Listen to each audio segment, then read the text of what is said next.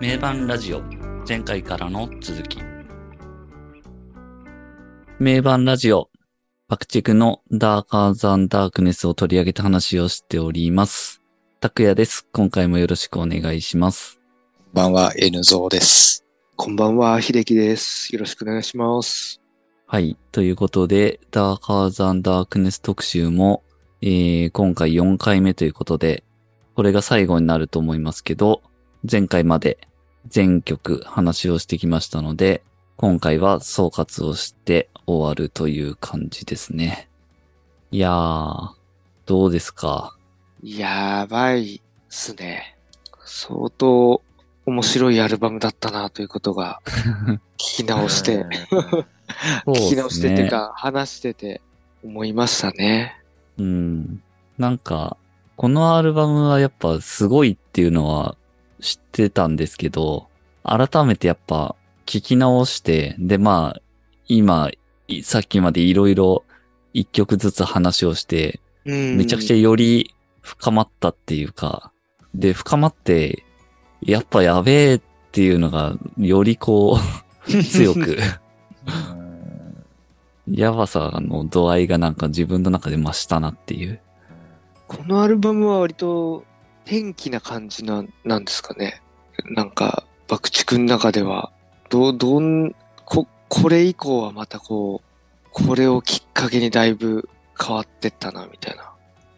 そうですね。これは、まあ、爆竹の、それまでの流れというか、うん。でいくと、もともとは結構すごい、チャキーンとしたうん。ポップなロックというか、割と歌物な感じのロロックから始まり、まあ、Just One More Kiss とか、そういうなんかヒットも出しつつ、まあ、悪の花あたりで、ちょっとね、ダーク要素が入ってっていう感じで、で、その次、狂った太陽。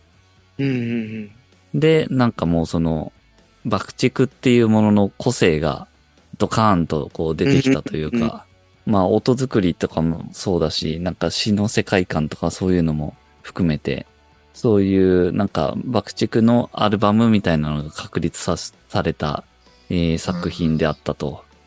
なので、そこでだいぶもうなんか集大成、一つのなんか到達点に達成したみたいなのが、えー、狂った太陽ですかね。91年の。うんうん。で、まあ、多分そういうタイミングでもあったので、まあ一旦ちょっと、いろいろ振り返りつつじゃないですけど、あの、再録をして、ベストアルバムを作って、っうんていうのが殺しの調べ。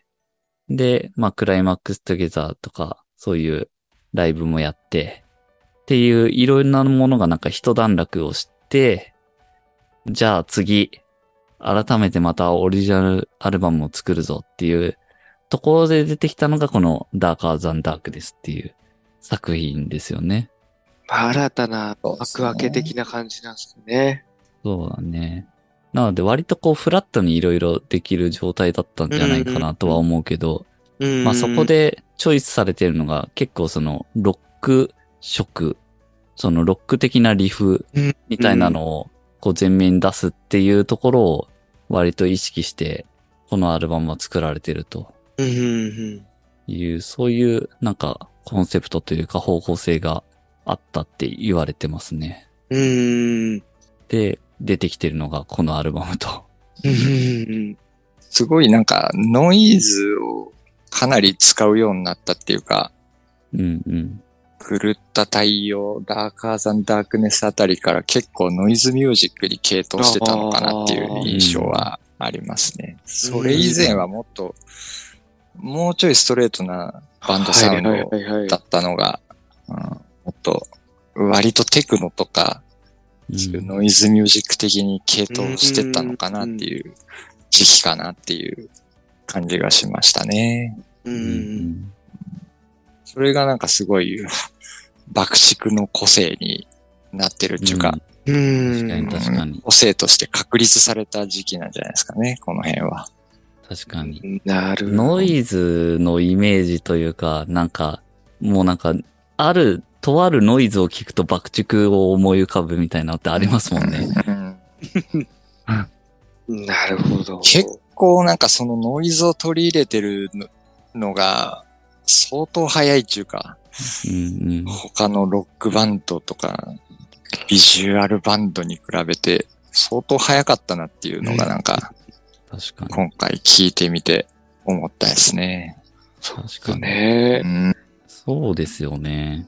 結構、その、ナインチネイルズだって、ブロークンだとそこまでなんかノイズとか、そんなに入ってないですもんね。そうそう。まあノイジーではあるんだけど、うん。そうですね。やっぱバンド、バンド主体というかなんかギターの音って感じ、そうですよね。うん、なのが、爆竹はギターの音っていう感じのノイズではないノイズっていうか、うそうですね、そうですね。割と発想的にはテクノとかエレクトロニカとか、うんうん、うん。そっちを通った後の音みたいぐらいに感じちゃうぐらいのノイズをもうふんだんに使ってるんだなっていうのをうん。確かに確かに。思いましたね。あと、ロック的な、そのノイズのアプローチとしても、どっちかっていうとその、ダウンワードスパイラルで使われてるノイズに近いっていうか、ああ、そうそうそう。そっちの方が近いっていう。そうですよね。うん。で、それで考えると、ダウンワードスパイラルって94年なんで、ダーカーズダークネスが93年だかそうそうそう。あ、あれ以前にやってんだ、みたいな。ら、うん、そういうことですよね。で、それでありながら、なんかジャンル的というか音楽性的にはすごいバラエティに富んだことをやってて、うん。なんかヒレより先にやってたのか、みたいな。確かに。そそれぐらいの印象がなんかありましたね。聞いてみて。すごいっすよね、本当に。相当早すぎたんじゃないかな。うん1回目の時にも触れてますけど、ヒデのソロデビューが93年8月5日で、このダーカーズダークネスは、その93年の6月23日に出てるんで、ヒデのソロデビューよりも全然というか、うん早い時期にもうこの音作ってると。うん。ファイドルフェイスも94年ですからね。いやー、すごいな。なんかそういう意味ではも、もっともっとすごい評価されてもいいんじゃないかっていううんとこですね。また中身を見ていくと、本当にバラエティに富んでるというか、その音楽的なジャンルがバラバラっていうか、そんなことやってますよねっていう。すごいですよね。うんすごい全曲違うジャンルって感じですもんね、これ。うんレゲエ、ハードロック、ジャズ、え、すフごいよ。ァンク。ねえ。ね、前編にわたってバラードっぽいのもあれば。うん。テクノ的な発想は入ってるわけだし、うん。ね下手すりゃね、グランジっぽさもありつつ、うんありますね。インダストリアルっぽさもありつつっていう、うん。凄まじいいろんな要素が入ってるんだなっていう。このバラエティの豊かさは相当ですよね、これ。相当っすね。ここまでバラエティに飛んでるアルバムもなかなかないですよね。なかなかないですね。爆竹の中でも、そこまで、その音楽的なジャンルをここまで入れてるのはないんじゃないのかな。そうですよね。もうちょっとなんか、わかりやすいっていうかなんか、うん あ、このアルバムはこういう感じで、ああ、そうのですこのね。方向で行くんだ、みたいな。うん、そうそうそうもう。ちょっとその点において、ある程度方向性が決められてるうんって感じしますもんね、アルバムごとに。うんそうですね。ある程度。なので、ここまでなんかいろんなものをバラバラに入れちゃってるのは他にあんまないかなって、爆竹の中でも。なんかそういう意味でも、こういろいろ探っ、いろいろ探ってっていうか、やってみたって感じもあんのかな。うん。いろいいろんな方ろ、向性をまあ、出てきたんじゃないですかね。わかんないけど。やりたい。いようにやったらこうなったっていううん感じもあるんですかね。そうですね。探る、探るっていうよりは、なんか狂った太陽で結構、こういう方向性だよ、爆竹は、みたいなのは確立されてるような気がする。はいはいはいはい。探るっていうよりはなんかもっとこう、いろいろできるようになったっていうか、ああ、はいはいはい。なんとなくそんな印象はありますね。うん確かに確かに。いやー、すごいな、本当に。でも、どの曲も本当すごいっすね。うん。これは。そうですね。なんか、全曲良かったなって感うじ。ん。うんなんか捨て曲なんて一個もないって感じですね。ねそれぞれの良さが。うん。いやー、きらめきの中でもな、全然一番あるしな。ねえ、あるよね。めっちゃいいよ。ディープスローもかっこいいし、あれもめちゃくちゃいいし。誘惑もいいよねう。ん。青の世界もね、いいよね。めっちゃかっこいいよね、これは。うん。神風はいいな神風は本当にリアルに一番あるな。いいよね。神風。で、ゼロ。うん。ゼロになるさ。で、ドレスか？うん。で、いいよね。90年代前半っぽい感じのええ。音が。でライオン。うん。もうね、頭がわかんなくなるリフで。で、マットマンブルース。みなしごの憂鬱。これをまたぶっ飛んでてね。うん。Welcome to my territory. いや、衝撃だよ、それは。衝撃ですよね。で、大。あ、これもね、めっちゃいいよね。めっちゃいい。安心するよね、この曲。なんか。で、最後の最後にある、Darker Than Darkness。DTD。まあ、これはね、もう文句なしの。いや、本当に全部すごいな。いやー、素晴らしいアルバムっすね。うん。捨て曲なしの。これでも、割と、なんかバンドやってるやつとか、音楽やってるやつ的には、うわ、こ爆竹ってこんな面白いバンドだったんだってなりそうだけど、うん。一般的に見たらマニアックすぎるような気がするけどね。マニアックすぎますあね。確かにこうバンドやったことないというか、普通の一般的な、一般的な人からすると、マニアックすぎますよね、本当うに。ん。ロック、ロック好きなんですっつってもなんか、グレイ、グレイ大好きですとかさ、うん。うん。ミスチルめちゃくちゃ好きなんすよっていう人はいが。これ聞いてもわかんねえよな、とは思うんね。ですよね。わかんないと思いますね、確かに。うん。爆竹じ、爆竹自体がそういうバンドっちゃバンドなんだけど、うんだからそういう方向性がなんか定まってきたのがなんか、この辺の時期なんですかね確かに確かに。うんこれ、これとか、6-9とかも、そうですね。どうしたって話がしますもんね。万人受けを拒んでますよね。うん、そう。万人受けを拒めば拒むほど好きなんですよ。そうね。こう、うん。そこに引きつけられる人もいるからね。うんそうなんだよですね。時代的にそのなんかね、その界隈のシーンが盛り上がっていく時代の中で、全くそれに手を向けたっていうか、そうですよね。それを気にしてる感じはないですよね。全く。それがやっぱなんかすごい独特な立ち位置を感じますね、爆竹の。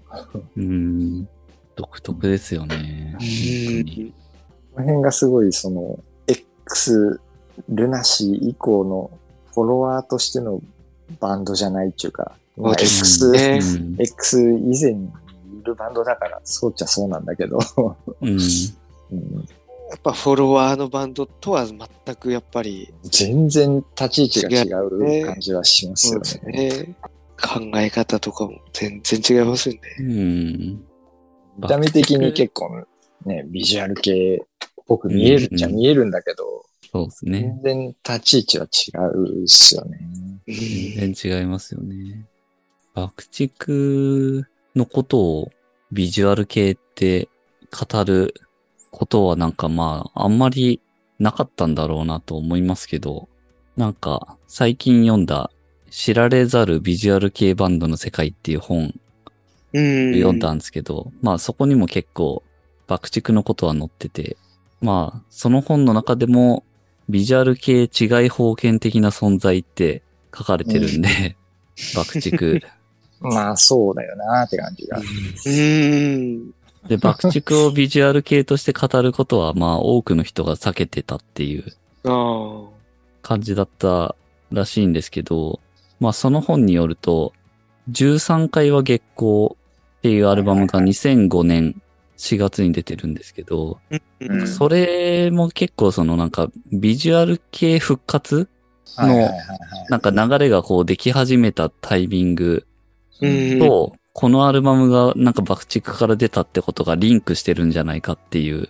うん。のをこの本では主張されてて、あすごい先鋭的な音楽を探求してきた爆竹が、なんか、まあある種悪の花に立ち返ったような、このゴシックテイストをこうまた出してきたっていうのが、それによってなんか爆竹こそがビジュアル系の始祖であるっていう声が、なんか今までそこの爆ビジュアル系に紐づけて爆竹を語ることを避けてた人たちもなんかそういう声が高まってきたみたいな。っうん。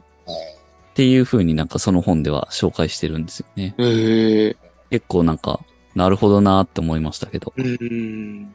ちなみにそういうビジュアル系って語られることのなかった爆竹ですけど、彼らはあの、デビュー当初から今に至るまでメイクをやめたことがないっていうああ。らしいですね。その本に、それも書いてありましたけど。まあメイクしてない時期ないもん。ですね。髪の毛も立て続けてますもんね。出続けてますね。まあこの知られざるビジュアル系バンドの世界はすごい面白い本だったので、結構この名盤ラジオを聞いてる人は多分楽しめる本だと思うんで、おすすめですね。ちょっと自分もまだ読んでないので、名盤ラジオを聞いてるものとしては。うん。これはもう、X、ルナシー、爆竹、ヒデ、今井。この辺めっちゃ出てくるんで、もう、名盤ラジオでやってるやつばっかだから、そこは。面白いですね、これは。13回は月光のあたりの見解はなんか、個人的に違う感じだな。なるほど。どういう感じですか？なんか、あん、あんま関係ないんじゃないかなっていう。はいはいはい。ビジュアル系で復活みたいなところとうん、。そうそうそう。爆竹はまあいろいろアルバムやってきて、じゃあ次どうなろうかって言った時に、うんあ、の、あのアルバムってめちゃくちゃなんかコンセプチュアルっていうか、シアトリカルはいな。アルバムなんですけど、そういやなんかガチガチにシアトリカルなアルバムってやってなかったなっていううん。ところで、じゃあ次そこやろうかみたいな。それをこう、あのアルバムでやって、なんかビジュアル系のその復活とはあんま関係ないんじゃないかなっていう気が。多分、あれですよね。その本人たちは全くそういう気はなくて、周りが結構そういう風に捉えただけっていうか。本人たち的には、おもうや、この辺まだやってねえからちょっとやってみるかっていう。うん。なんかそんなようなことも当時のインタビューで言ってたような気がああ。うんなんですよね。ガチガチにこういうのって、そういややってなかったねみたいなことを言ってたような気一回がしやってみるみたいな。うんそうですね。あとはなんかまあ、そのアルバムはよりすごい、こう、死をテーマにしてるっていうのも、それもなんか、まあ今までも関連する部分はもちろんあるけど、なんかめっちゃこう、ストレートにそれを取り扱ってるのもなかったんで、うんそういうのも入れてるっていうのもなんか覚えてますね。まあなので本人たちは全然そういうビビジュアル系がうんたらかんたらみたいなのは全く関係なく周りがそう紐づけたってことか。関連づけて、うわ悪の、悪の花をなんあかに立ち返ってるみたいな。ーたまたまタイミング的にっていう。うん。で、なんかやっぱり爆竹はビジュアル系だよみたいな感じで言えるタイミングになったというか、うん。そのアルバムが出たことによって、なるほど。みたいな。わかんないけど。違い封建、まさに違い封建って感じですよね。うん。それは面白い表現ですよね。うんうん、だメイクもそれっぽいしなっていう。ビジュアル系にくくられてもおかしかないんだけど、まあ X 以前からいたっていうのと、なんか立ち位置が違うなっていうところでしょうね。そうですね。なんか立ち位置違うっていうのは、なんかもうその通りですよね。もともとが、ね、X ルナシーの系譜じゃないからっていうのはうん。ボーイとかだもんね、もともそうと。ですね。出てきてるシーンが全然違うんだろうなっていう感。じがしますけど。たまたまこう、重なる部分もあったかもしんないけどっていう。うん。うんまあ、見た目の雰囲気とかも、なんかたまたま似てた。うん。面白いバンドですよね。そうですねうん。まあ、これだけ本当続いてるのもすごい。ね、しかもメンバーチェンジなしで。うん。すごいコンスタントに活動し続けてますうんそうそうそうそうそう、んずーっとなんか出してるよね。ずっともう1、2年ごとには出てますもんね。そのなんかクリエイティビティはすすごいっすよね。うん。意外と真面目なのかな。真面目ですよね。うんまあ、今井さんストがイックなうん。音楽に対してはすごいうんストイックなんえーストイック。うん。なんか他の人たちはわかるんだけど、はいはい。ミーはなんかすごい真面目そうなのはわかるんだけど、うん。今井さんはなんかね、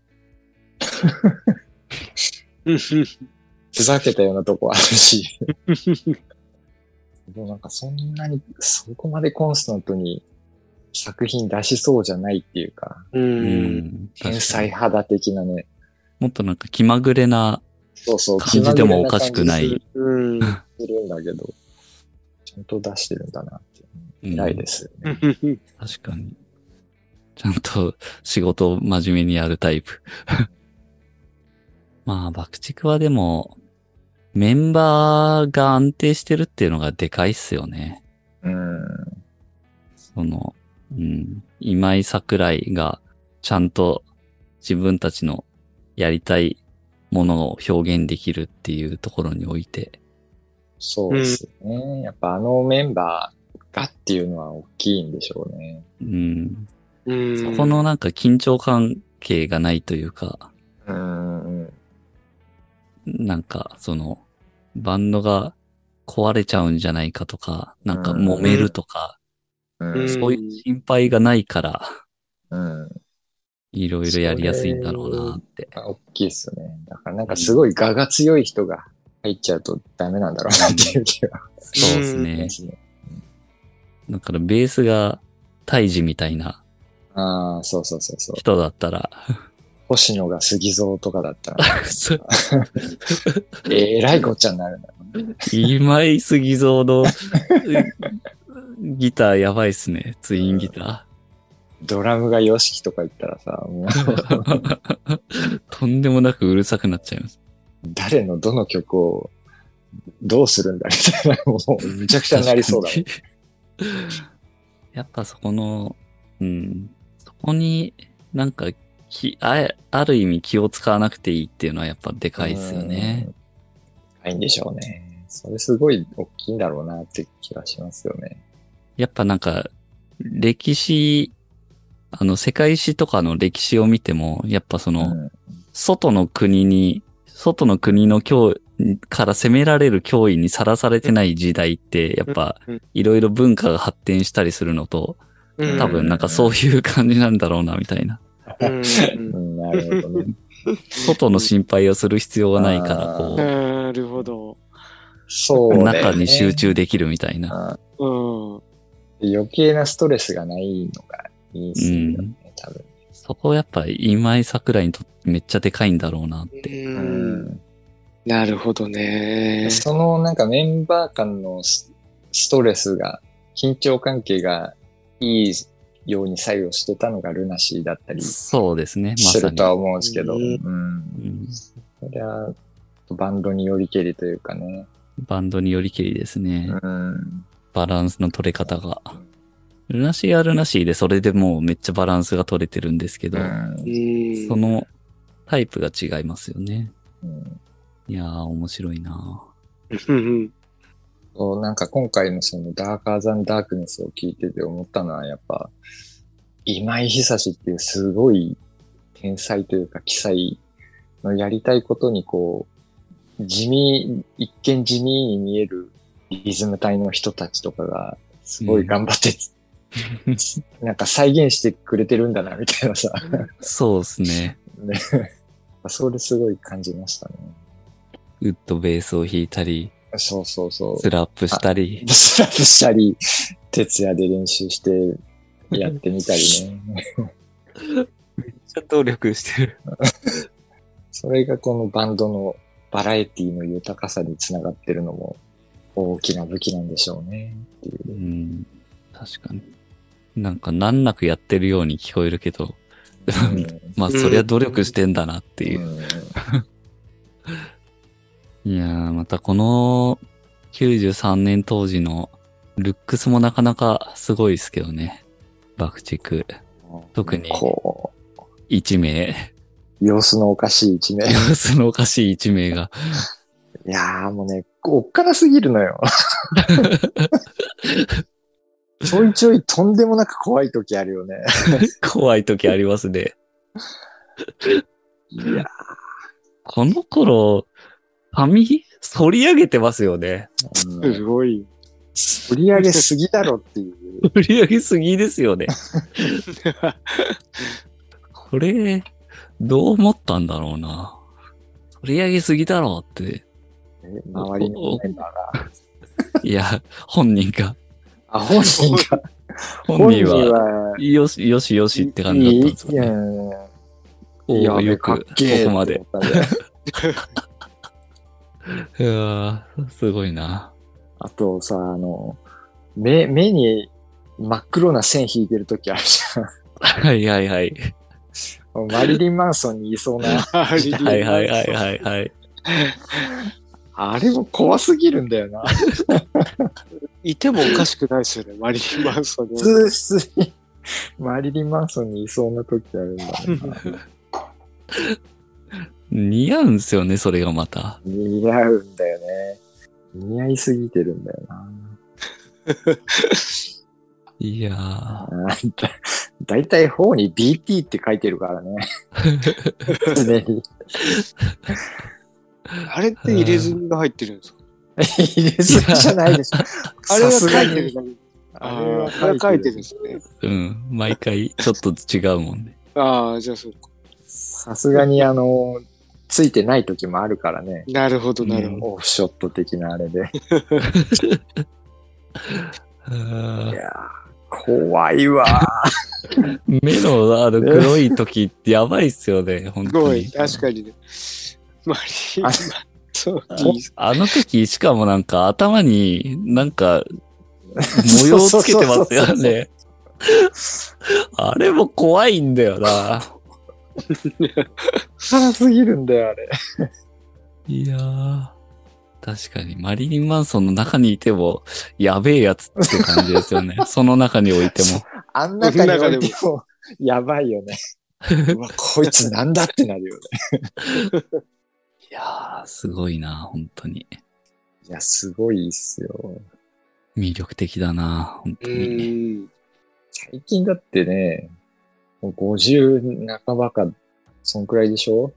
それで髪虹色とかしてるもんね。そうですね。とんでもない派手な色してたりするもんな。いやー、怖い。いやー、いいっすね。カリスマ性ありますね、なんかもう。うんうん。普通になんか番組とかで意外と普通に喋ってたり、なんか笑ってたりすると、あ、笑うんだとか思うね。そうですね。すごい、はにかんで笑いますそう。そうそうそう。笑うとかしなさそうだもん。なんか人間の言葉を喋らなさそうな勢 いがあるけど。置物みたいな。まあそんな爆竹は35周年ですね。ああ。こっちはああ、そうですね。35周年イヤーで、また、あの、ライブが、記念ライブがあると。うん。私は、ま、行ってきますけど、お 2days のそう2日目、あ何日なんだ？いつなんだっけ？9月の24かな。おお。楽しみだな爆竹のライブめちゃくちゃ久しぶりですね、もう。あ前に見たのがもういいつだかわかんないぐらい。一時期すげえ言ってたんだよな。一時期行ってましたね。一緒に何回かも行ったし。だしね。なんか、どこだかな？地方公演に行ったもんな。すごい。あ。遠征したんすね。遠征したんだよね。いや、あですのね。ー、ベースのゆうたが転、転げた、転げたんだよね。へえ こ、転、転げた。そう、転げたの。つまずいたりしたってことですか？そうそうそう。ずっこける。すっごい、うわーって、大丈夫かなってなって。かわいい。なんか普通に起き上がって、あの、いつものこう、可愛い感じの。かわいい感じの。アクションかわいいっすよね。そう、そう。横にこう揺れながら、横に、そうそうそう。え笑顔でさ、こけちゃったみたいな感じで、ひいてる。いやー、かわいいっすよね、笑顔で。みんなーって感じの。そうそうそう。みんな、みんなって感じだよね。その辺もなんかお変なバランスですよね。確かに確かに。あんな、恐ろしげなバンドに いながら、みんなって感じでこで、めっちゃいい人そうな星野さんもいて。まあ、なんかその辺のバランスが長く続いてるんですかね。うん。うですかね。うん。絶妙な。絶妙なね。なんかあの、今、今の今井さんのルックスを見るに、松本さんが生きてたら、うん未だに派手だったんじゃないかなってなんか気がしますよね。うん。いや生きてたらい何歳になるんですかね。55、6ぐらいじゃ。わあ。いやー、どうなんだったんだろうな。今井さんがあんだけ派手なら、ー、うんまあ派手なん開けてらんねえぞ、つって。確かそうでしょうね。に。でしょうね。あの二人のなんか共通点ってありますよね。うんうんヒゲと今井、久し、久し今うん。井の。なんだろうな なんすかね、独特な、まあやっぱ世界観がもうあって、うん。趣味は絶対合うんでしょうね。そこうん。うん。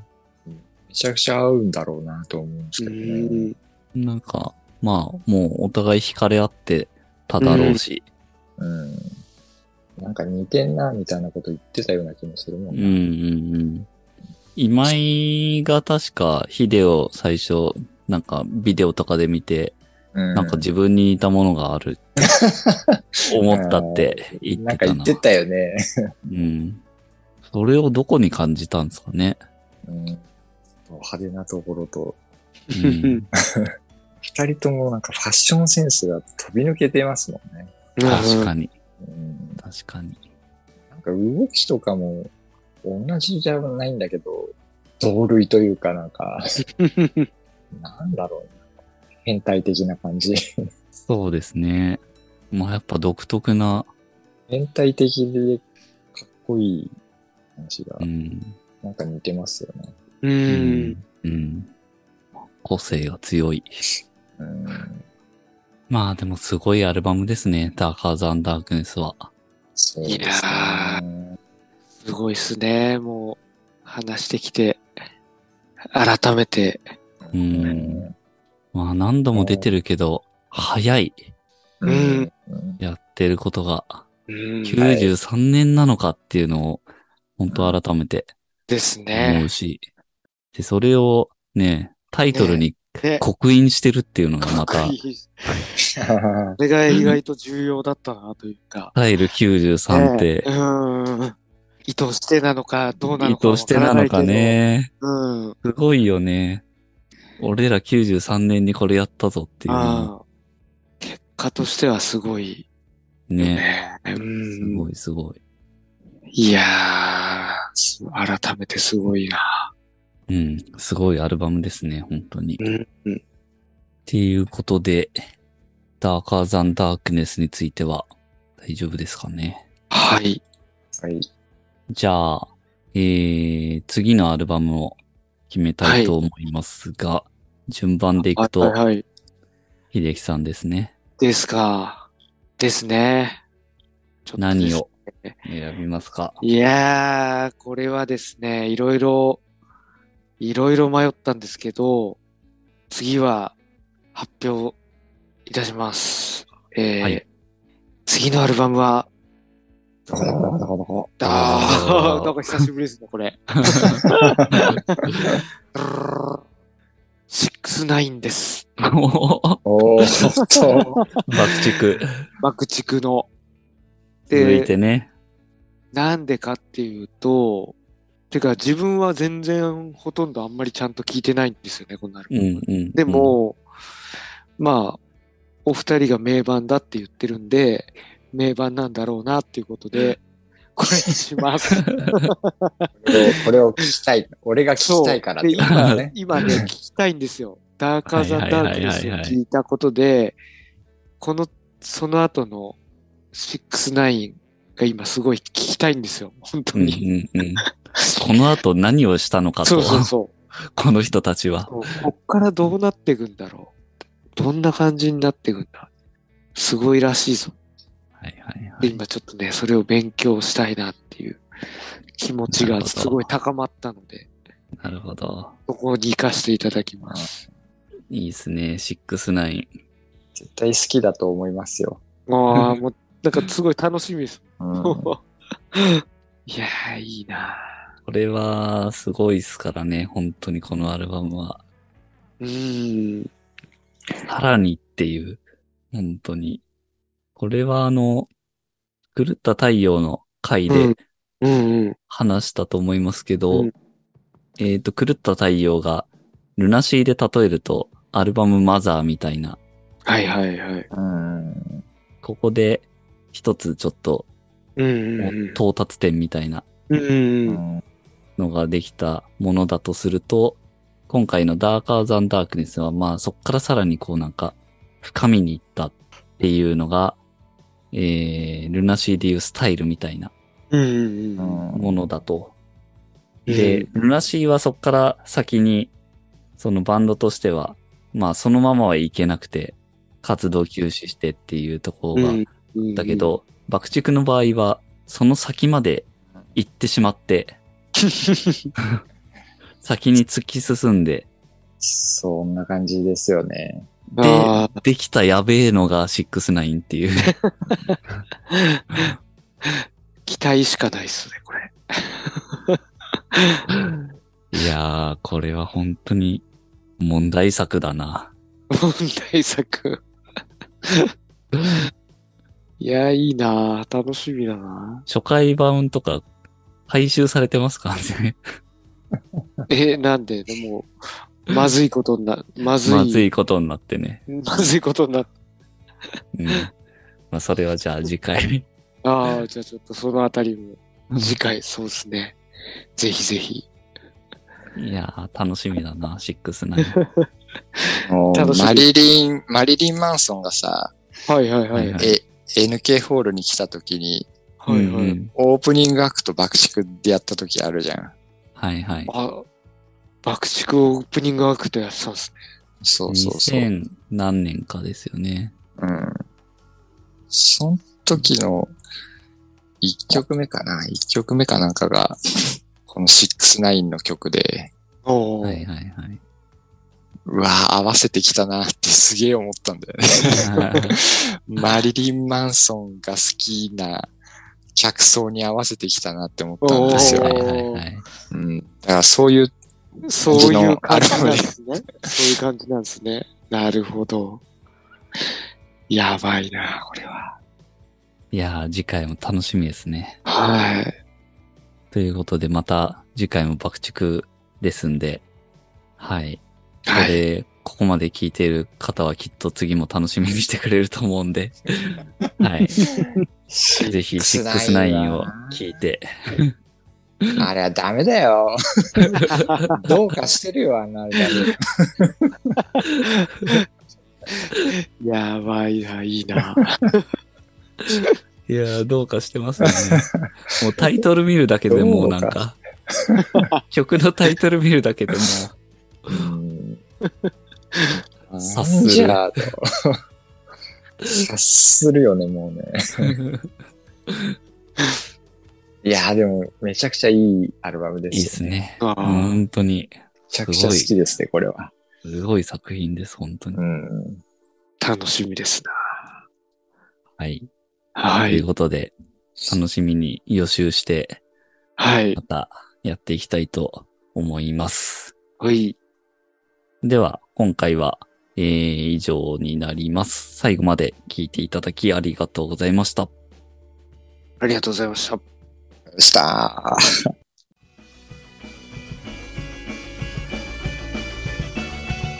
名盤ラジオ。